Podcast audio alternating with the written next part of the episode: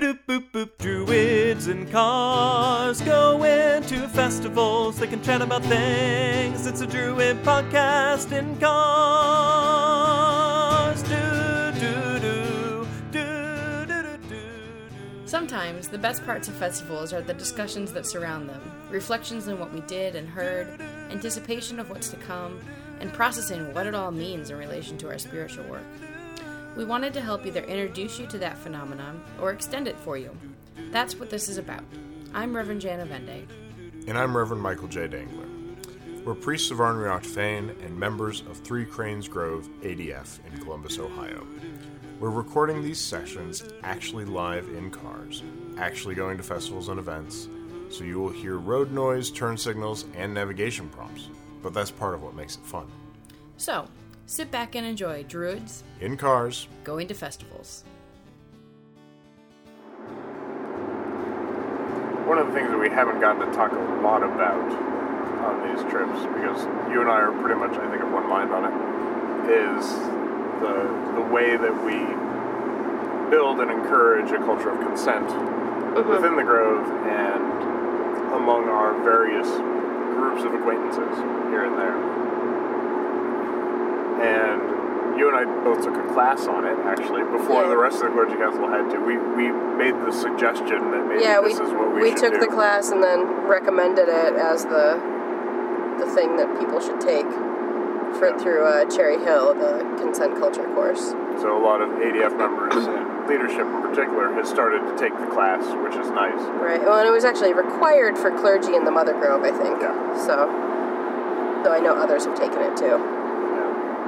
And the process of building that culture, it has always played into, even though I didn't really know what we were doing at the time, um, it has played into the notion that I have about a culture of trust within the Grove, where we trust people to do the things that are right for them Right. and to get the jobs done that are assigned to them and that sort of stuff. So we, we're not We don't do a lot of micromanaging, exactly Um, very little, in fact. and we, if we're if we're asking folks to do something, like we trust them to Actually, do it. to actually do it, but we also trust them to know when they shouldn't do something, and we trust them to uh, speak honestly about things, and um, we we trust that when they do something and share it, that that is um, done in a way that makes sense. Yeah, and then it builds on that culture Right, and we we do the assume positive intent. Always.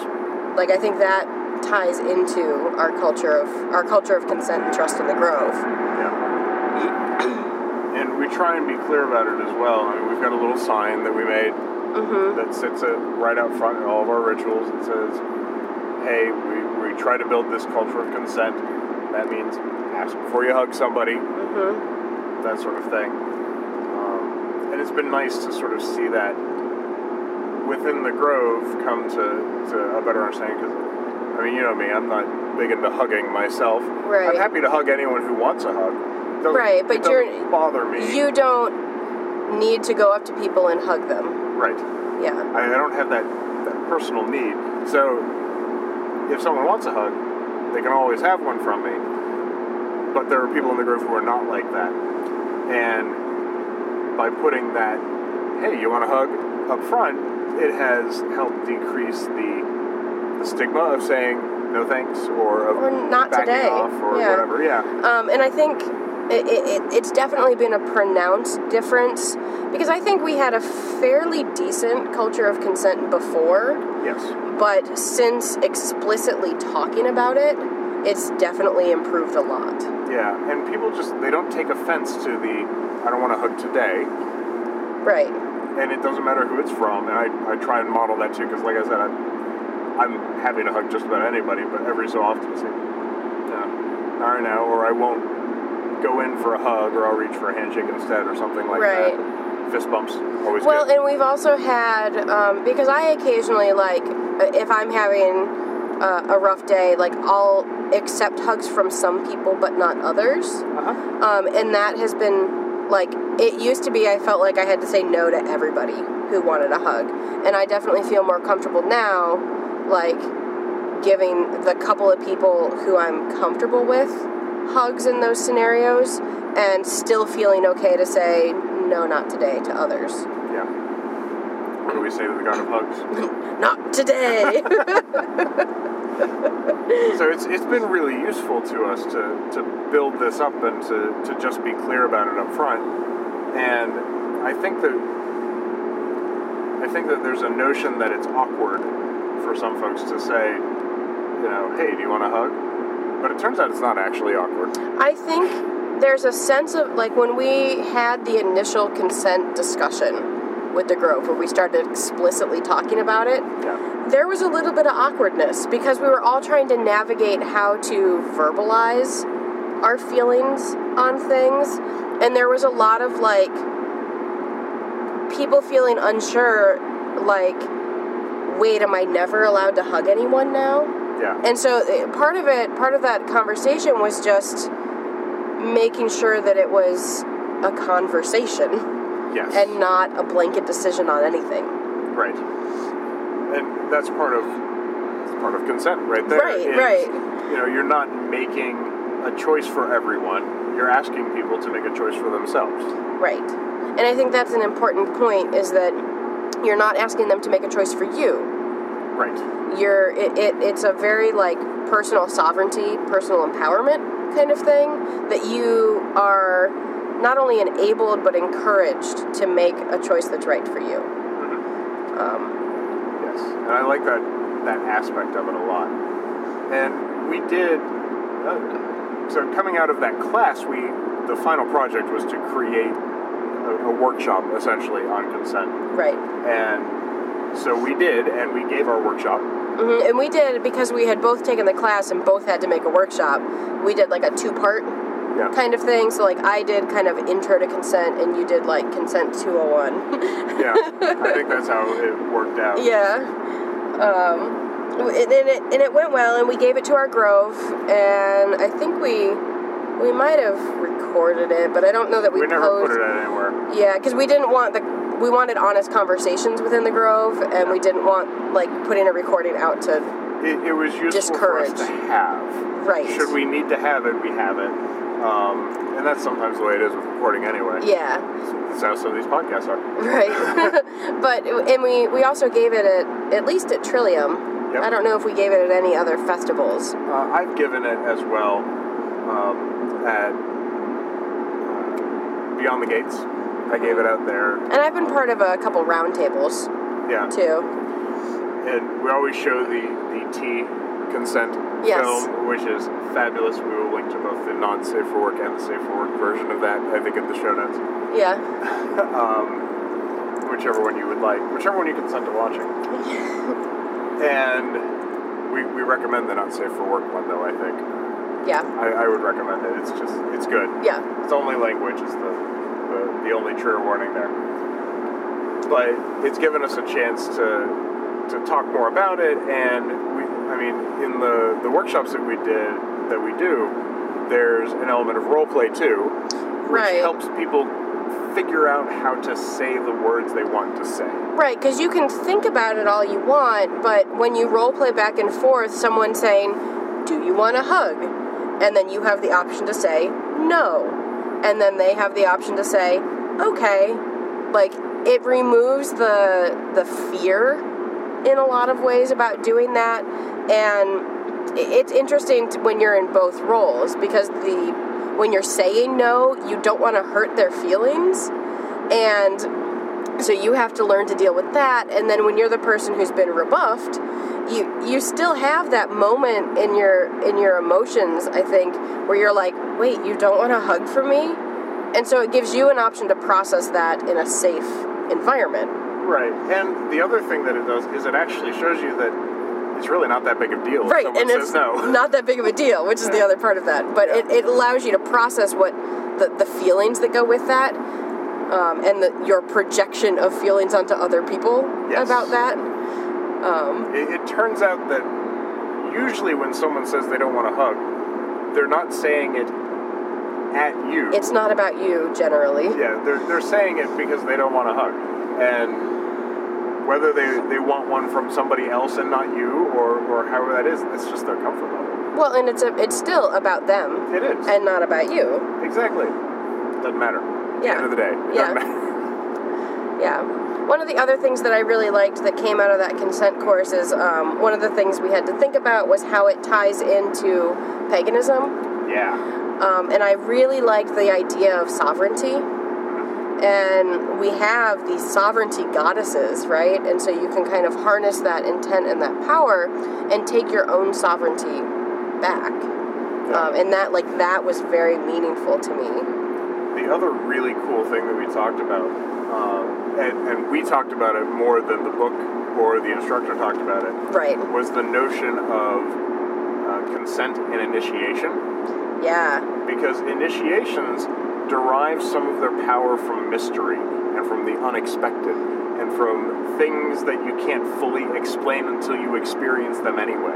Right, and because we're both initiates and because we're both involved in initiations uh, kind of regularly, I think both of us do a, a fair number of them. Reasonably regularly. Yeah. Um, but it was a thing that we definitely had to consider. Yes, and we've gotten a lot of positive feedback around that as well because as we've done this, we've we've learned how to build that language, and when we talk to people about what we're going to do, we've found ways to say, you know, do you have a problem? Being hung upside down, and are you allergic to fire ants? Right, and and you can ask all kinds of questions, and and when you ask them in a that kind of humorous manner, um, as well as the ridiculous alongside the the the normal, I, I don't know, um, th- you're gonna get answers without disrupting the mystery. You will. And the other part of it too is we've, we've always been very serious about the, the whole process. So while we might ask if you are allergic to honey and ants and being hung upside down, because you know that's what we do in these things, right? um, we tie you to a tree, we wrap you up in a, in a uh, uh, in a big canvas sheet and hit you with soap. There's all sorts of stuff that we talk about, um, but we also temper that with, and here's the thing if you are uncomfortable with anything that we do, we will stop immediately. Right. And if you tell us to stop, that will end the initiation. And you can do it at a different time. You can you can attempt this again with the knowledge that you have. Right. But this is meant to be safe. This is meant to be secure, and it might push your boundaries. But we'll be clear about how we're pushing your boundaries. And if you're not okay with them being pushed, you can stop. Yep, you can opt out at any time. And I think that's a very important conversation to have. And you don't have to give away anything Right. that is integral to the, the mystery by doing that. By checking for consent. Exactly. Um, and like, especially as the preceptor now, I've been putting together a document that will go out to current initiates. Like, these are the things you must check for. yeah. Um, you have to make sure that your that your initiate candidate is okay with this stuff. I don't care how you find it out, Yeah. but you need to be comfortable going in that these are things that are safe for them. Yeah. And I mean, there are health aspects and things like that. If a person can't breathe when they're hanging from a tree, Right. I know. Like one of the things you asked me, um, because I I have asthma, is like we had to make sure that my inhaler was with me. Yep. And so it's not. Uh, some of the things are just like, do you have medical devices that you need to have with you? Um, Yep. And what what I will say is that if and this applies to any initiation that you're going to do in any tradition, if they are not willing to make sure that you are comfortable and that you can pass, because that's the other side of asking all these questions. We want to make sure that people can pass. We're not setting them up for failure right.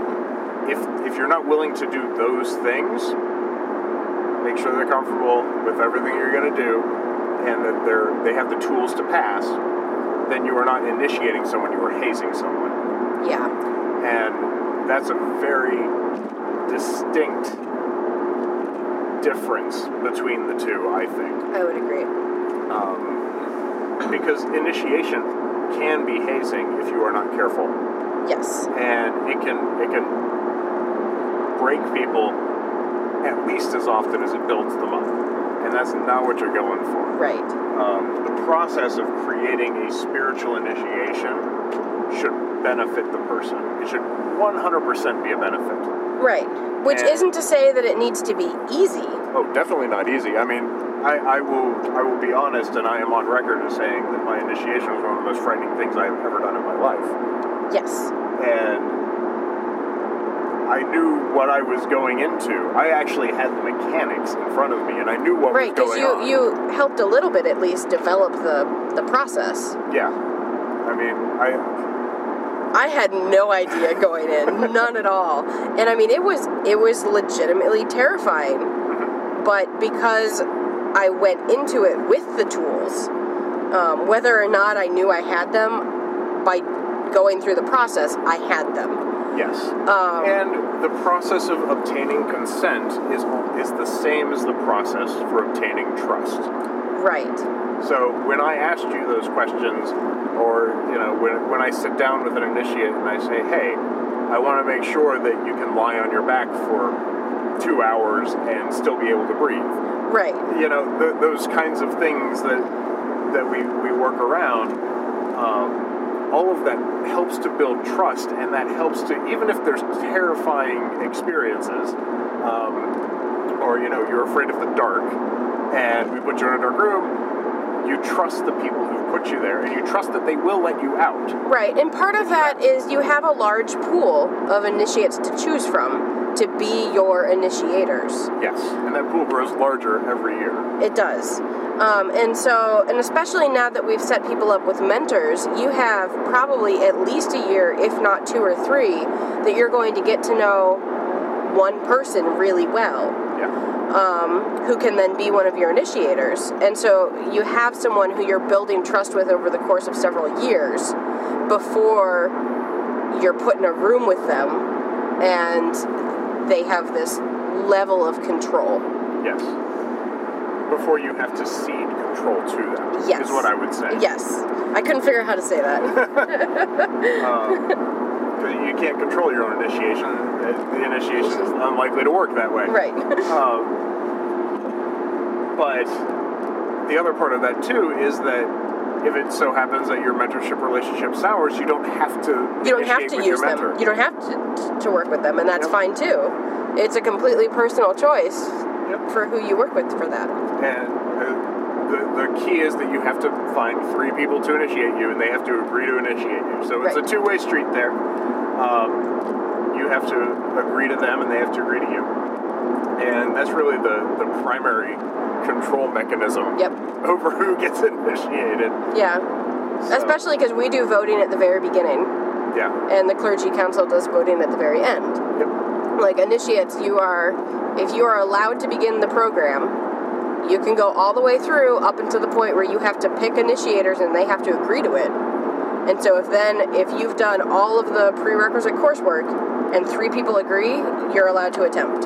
Yep. And there's no there's no like three attempts and you're out, or you can only try this once or anything like that. You can you can try it technically as many times as you want. We don't Right. have any upper limit on it. As long as three people agree to do it again, Right. then you're good. So there's there's not a lot of pressure on it. Really, there is pressure. Oh, it sure feels like it's a but lot it's, of pressure, it's but self-imposed pressure more Right. than it is anything else right. and the initiators are will aim to help you through it Yeah, because absolutely. The, the aim is is to create that culture of consent. And and that's really kind of what we pulled out of that consent conversation was this is how we want initiations to go. This is this is our ideal for an ADF initiation is that people will trust their initiators and they'll get through it. Right. One of the things I like about about our initiations is that, um, and I don't have any other initiations, um, so I don't have the experience to like pull from elsewhere. But I really like that it's not one on one. Yeah. Like that would make me really uncomfortable going into it. Both, I think, both as a candidate and as someone running one. I would It would- want to do it one on one. It would make me really uncomfortable. Yeah. Um, and so I really liked the aspect that it was it was like one on three. Yeah. And sometimes it's not just one on three, because sometimes we do multiple people initiated at once. Right. So sometimes there's two candidates and three or four or five initiators. Yes. Um, sometimes even if it's one person, there's four initiators. Like there's there's three who go on your paperwork, right? But you can have As many as you as want. many as you want there, as long as there's at least three. Yep. And they all agree to do it. Yeah. But yeah, that's that's part of why that's part of how the, the consent culture that we've tried to build within the Grove and within the initiatory body of ADF has sort of manifested. Right. It's manifested in building a deeper and more trusting relationship between people. And it's been it's been a market change in ADF. I, I would agree. I would agree. Um, certainly, it has in our Grove. Um, Simply the the discussions like when I when I go to festival, people ask me if I want hugs now. Yep. Like it, it, there's been a marked change of like, oh, we're huggers here, and Yes. and and We, we are all huggers, so now you are too. That doesn't happen as often, or as as far as I know, that hasn't happened at all.